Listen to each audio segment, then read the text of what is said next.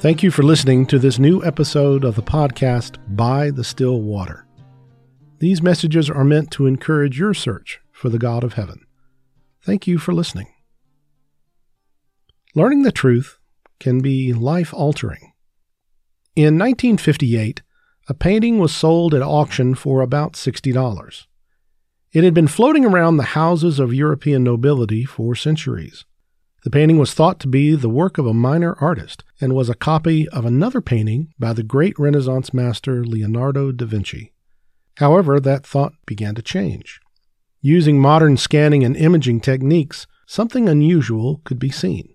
The upraised hand in the painting had been altered, like an earlier version of the sketch had been redrawn. The thinking was if this painting was an intentional copy of another, why had the hand position changed? Suddenly, a new possibility arose. The original painting by Da Vinci had been lost centuries before. Or had it? More evidence was collected, and more experts examined the image, the paints, the canvas, and every other element of the painting. The conclusion was that the painting was not a copy of a Da Vinci, but was an original work of art, painted by Da Vinci's own hand. The story ends with the painting being sold again in 2017. The buyer was an agent for Middle East royalty. The sale price? $450 million, the highest price ever paid for a work of art. Dozens of owners had possessed the painting in the years and never realized what it was. Thousands of people saw the painting and never guessed what a treasure it might be. But because a few looked closer and had the interest to answer some questions, they discovered something amazing. They discovered the truth.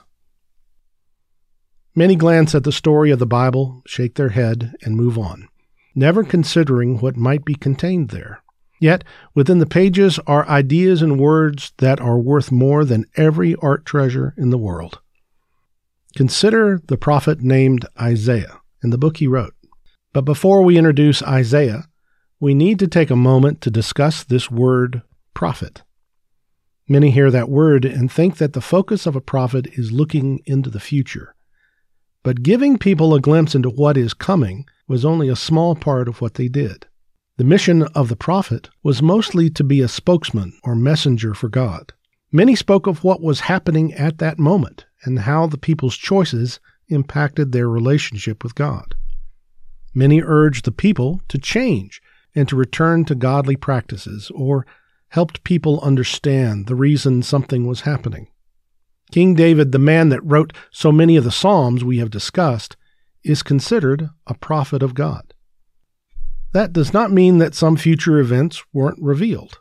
King David gave us one of the clearest pictures of the crucifixion of Jesus in Psalm 22, a psalm written almost a thousand years before Jesus. He reveals in the Psalms the words of not only Jesus, but the enemies of Jesus, and how that scene would play out. So, a prophet of God was a messenger for both the current situation and, at least sometimes, the future. But the main focus of a prophet was bringing understanding to the people, to help them see the God of heaven and how he is the master of all political, economic, social, and spiritual. The book of Isaiah carries that message in many places. He speaks of a child born that will be called the Prince of Peace.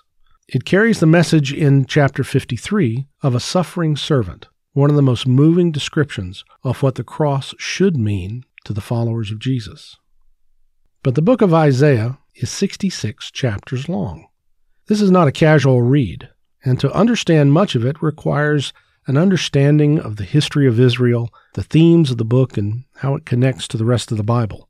So instead of looking at the book as a whole, let's just look at one small part the beginning of chapter 61. The Spirit of the Lord God is upon me, because the Lord has anointed me to bring good news to the afflicted. He has sent me to bind up the brokenhearted, to proclaim liberty to captives and freedom to prisoners, to proclaim the favorable year of the Lord and the day of vengeance of our God, to comfort all who mourn, to grant those who mourn in Zion giving them a garland instead of ashes, the oil of gladness instead of mourning, the mantle of praise instead of a spirit of fainting, so that they will be called oaks of righteousness, the planting of the Lord, that he may be glorified. One of the interesting elements to this part of Isaiah is how closely it is connected to Jesus. Jesus was in his hometown and was asked to pick a passage to read for the Sabbath day service. Isaiah 61 was what he chose. Listen to what this says The one chosen of God comes to bring good news to those that desperately need it. He has been sent to heal the brokenhearted. He has been sent to free those held captive. We have talked in previous podcasts about the mountain sermon of Jesus. One of the important themes throughout that lesson is how the religious leaders of the day got it wrong. They saw themselves as spiritually bulletproof, when in truth they had put themselves ahead of God. They saw themselves as self sufficient in terms of help, guidance, not having any spiritual needs at all. But remember the composite picture that Jesus paints of a citizen in his kingdom. They are poor in spirit. They are those that mourn for what sin has done to the world and to themselves.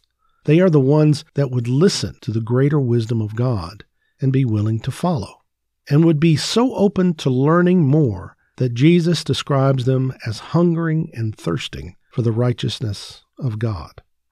Compare this to the words of Isaiah 61 we mentioned before. Isaiah says that God will send a messenger that will bring the good news to those that are starving for hope and help. He talks of those that are gravely wounded, but the wound is their heart that has been broken and they have begun to despair. The message is like a bandage and a healing medicine to that wounded heart. And then he uses the image of someone held a prisoner after years in captivity and slavery. The news has come that they are free. One element to consider here is who is starving for hope and who has been gravely wounded in their heart, or who feels they have been held in captivity.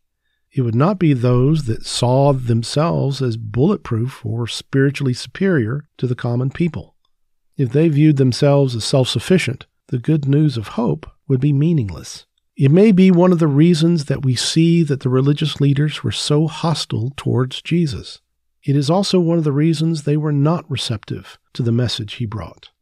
But is that attitude or point of view correct?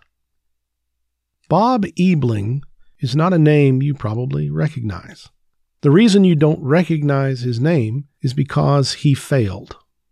Bob was an engineer with a great deal of education and experience in his field. On the morning of January 28, 1986, he tried to give a warning to those in charge that the conditions were too dangerous and that if they went ahead with their plans, bad things could happen. But the people that chose to ignore Bob were not just other engineers, but also business managers and politicians. They thought they knew more than Bob and went ahead with their plans. Sadly, Bob was proven right. 73 seconds after liftoff, the space shuttle named Challenger exploded, killing all seven astronauts on board. The cause of the explosion was later determined to be the O rings on the solid rocket boosters the very system Bob Ebeling said would fail.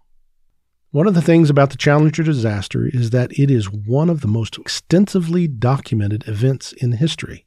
Hundreds of cameras were not only watching the event itself, but watching the faces of those who witnessed the tragedy. Great hope turns to horror and grief in a matter of seconds. School children expecting a lesson from Christa McAuliffe, the first teacher in space, looked on with confusion and then sadness. NASA workers broke down in tears, and the astronauts' families looked around for someone to explain or fix the problem. Joy and elation turned to despair and sorrow, a sorrow shared by the whole nation. All of that can be seen in the images captured by the cameras. Our lives can have similar arcs. One moment it is joy and excitement, but in the next moment our understanding of the world and our outlook is shattered. We might experience unfairness or injustice. We might face tragedy or loss. We might face uncertainty or confusion. And in all of that, wonder where answers could be found. Isaiah says that the one chosen by God to bring this good news does not undo the damage or fix someone's mistakes, but what is provided is hope for the future. The despair will not be forever. The broken heart can be mended, and the captive can be freed. The future and hope is found in the good news. The Hebrew people experienced many tragedies after Isaiah wrote these words. The city of Jerusalem was destroyed by the Babylonians, and many people were taken captive. Later, the Greeks viewed them as barbarians and desecrated the rebuilt temple. Then the Romans came and were even worse than the Greeks. In between these national tragedies were personal disasters of loss, hurt, betrayal, injustice, and brutality. Isaiah says the good news is the comfort for those that mourn. Instead of grief, ashes, and helplessness, these are traded for flowers, oil, and a garment of godliness. And it will be a lasting and strong change, like an oak tree that is strong and tall. Can you picture people going through these events, being reminded of this promise written by Isaiah? They looked for the comfort and the liberty and the joy. All of these blessings are attributed to this good news and the one that brought it, the one selected of God to deliver this news. And now we return to Jesus in his hometown on the Sabbath day, reading these words from Isaiah 61. After he read, he sat back down, and everyone waited for him to say something. His message was simple The one that is to bring the good news, that's me.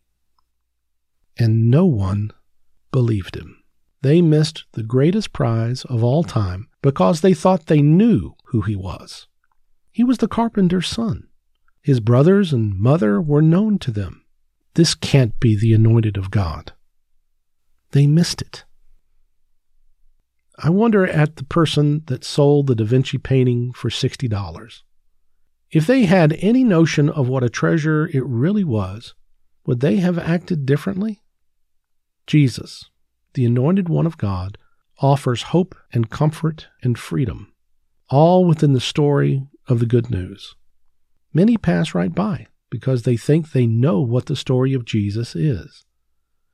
But like the man that sold a painting for $60, or the people of Jesus' hometown, they thought they knew better. Maybe there is more to Jesus than meets the casual eye. Look again.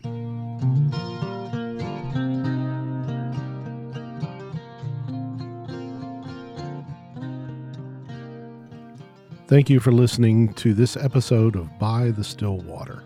It is our desire that these messages reflect the true Word of God. If you would like to reach us, you can reach us by email at bythestillwater2024 at gmail.com. You can also find us on Facebook at By the Stillwater Podcast. Please consider subscribing. This will alert you to new episodes when they are made available. Again, thank you for listening.